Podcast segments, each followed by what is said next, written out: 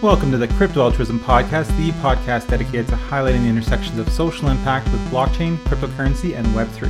I'm your host, Drew Simon from CryptoAltruism.org. Now, before we get started today, just a quick disclaimer. While we may discuss specific projects or cryptocurrencies on this podcast, please do not take any of this as investment advice, and please make sure to do your own research on any potential investment opportunities. And now, on to the fun stuff. Welcome and thanks so much for listening in today. Let's face it, unfortunately, there are a lot of scams in the Web3 space. Now, of course, the projects doing real good far outweigh these scams, and I truly believe this. But this doesn't take away from the importance of being able to recognize bad actors, especially for those in the social impact space looking to enter the world of Web3. So, for today's episode, we are going to talk about what you should look out for when evaluating potential partners and projects in Web3 and some red flags that could indicate that the project may be a scam. As an evangelist for Web3 social impact, I often find myself speaking with nonprofits and community leaders about the value of crypto and blockchain for social good. Many of them are intrigued about the potential use cases and want to engage with the space but are hesitant to get involved due to a real fear about the bad actors in the space. Despite all the amazing good being done in the Web3 ecosystem, there are still plenty of bad actors looking to take advantage of newcomers to make a quick buck, even for projects under the guise of social impact. Those working in social impact, especially nonprofits, have a duty as stewards of donor funds and trust, and thus may not be willing to take any risks and engage with the space. This, as a result, can be a real hindrance to progress, as this fear of scams and bad actors can be a gatekeeper for nonprofits, collectives, community leaders, and social movements that could really benefit from Web3 and bring a lot of talent to the community. So, in this episode, we are going to cover some of the key questions you can ask yourself when evaluating projects and potential partners, whether it be an NFT collective, a DAO, or any type of project. It's important to note that there is no 100% catch all formula when it comes to evaluating projects, and every project needs to be evaluated on its own merits. There are projects that could be legitimate but that don't meet some of the criteria I highlight here, and vice versa, there could be projects that are scams that do meet the criteria. All this to say, please be careful when evaluating projects and make sure to take an individualized approach to evaluating each project. Anyways, on to question number one that you should ask yourself Is there a white paper or guiding documents for the project? A good first step when evaluating a project is to see if they have a white paper or any guiding documentation for their project. A solid white paper or docs section of their website will highlight the strategic direction of the project, the risks and opportunities associated with it, their governance approach, and the plan for scaling and implementation, at the very least. If the white paper or docs does not include this, is overly simplistic, is riddled with spelling mistakes, or simply doesn't exist, this could be a red flag. Overall, there should be some information, presented professionally and coherently, outlining the vision, value, and ethos of the project. If the founders of the project aren't willing to put in the effort to transparently articulate their vision to the community, then you have to question whether they will be willing to put in the effort in other areas. After all, the Web3 space is built around transparency. If a project doesn't embrace this and is not upfront about its values, mission, and long term vision, or doesn't have a clear roadmap in place, then it may be best to steer clear. Question number two Who are the developers?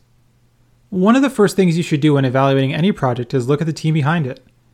A potential red flag is if the team is anonymous or operates behind pseudonyms. To be fair, there could be good reason for individuals to operate anonymously.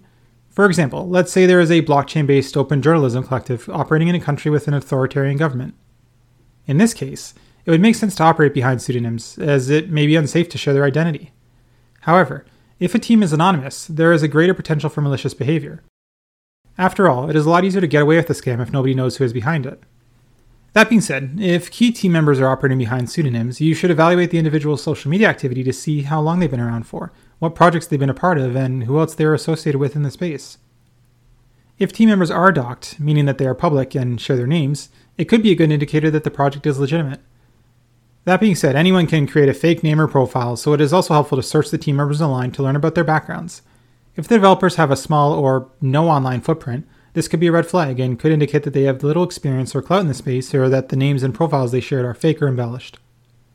It's important to check out LinkedIn profiles, Twitter handles, or to simply do a Google search to confirm their identity.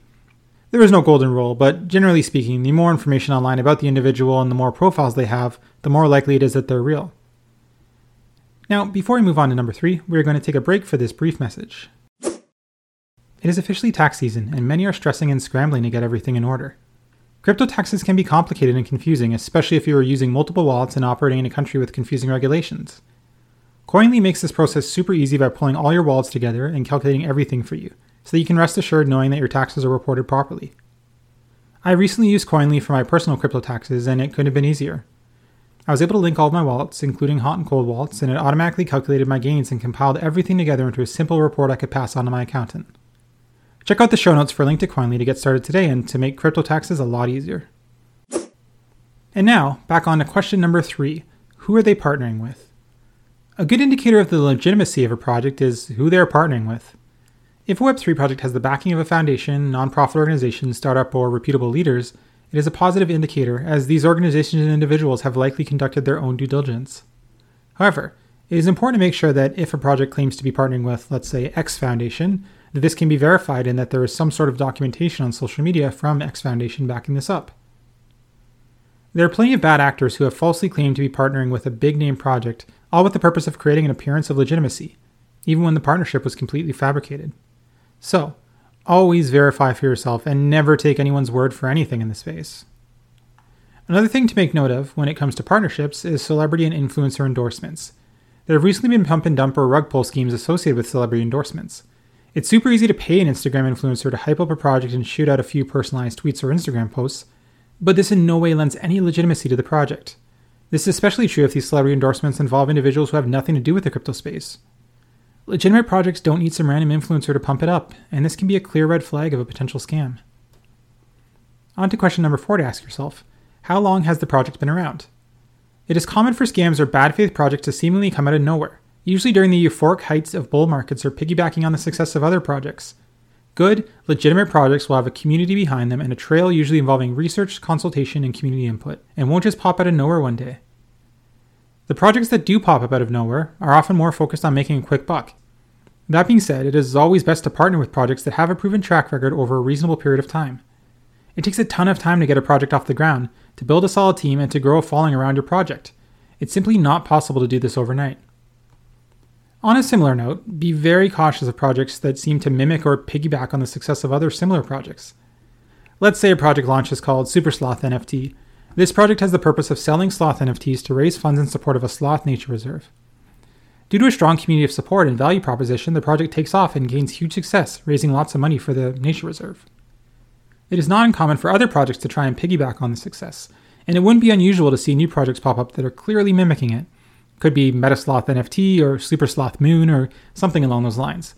This is not to say that all projects that are similar to another are a scam, but it's important to take a step back and look very carefully at these projects before engaging, as this is a strategy that has been used by scammers in the past. Question number five What's the social media activity like around the project? It can be helpful to dig into the social media and communications activity of the project to look for concerning patterns.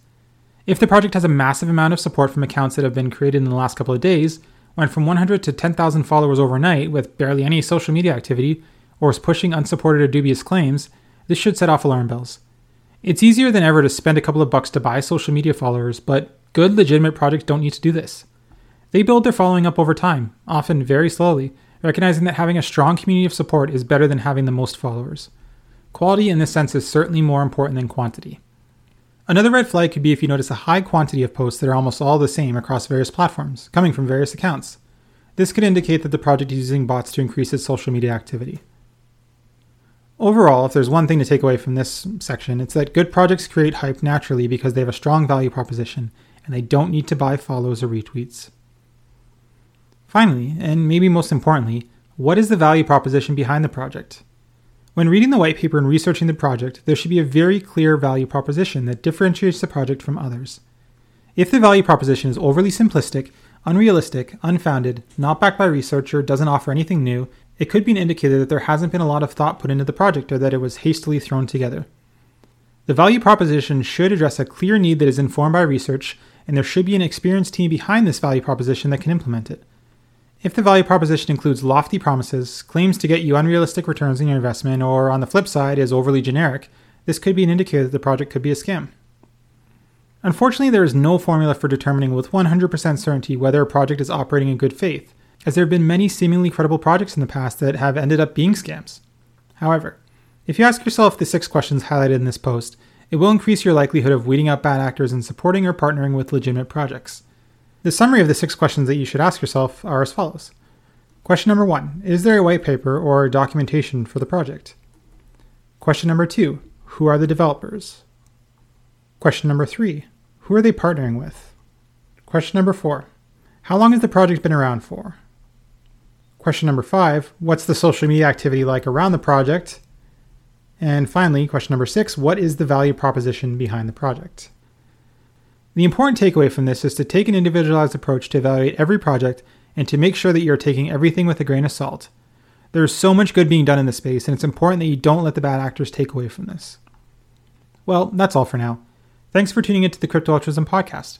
For more great content exploring the intersections of cryptocurrency, blockchain, and social impact, check us out at cryptoaltruism.org. Also, check the show notes to learn how you can support us, including by buying us a coffee. We operate on the support of the community, so anything helps. Thanks so much for joining us, and I hope you'll join us again for our next episode. Until then, keep on doing good in the cryptosphere. Thank you for listening to the Crypto Altruism podcast. Be sure to subscribe so you can stay up to date on new episodes as they're released, and check out cryptoaltruism.org for more inspiring content.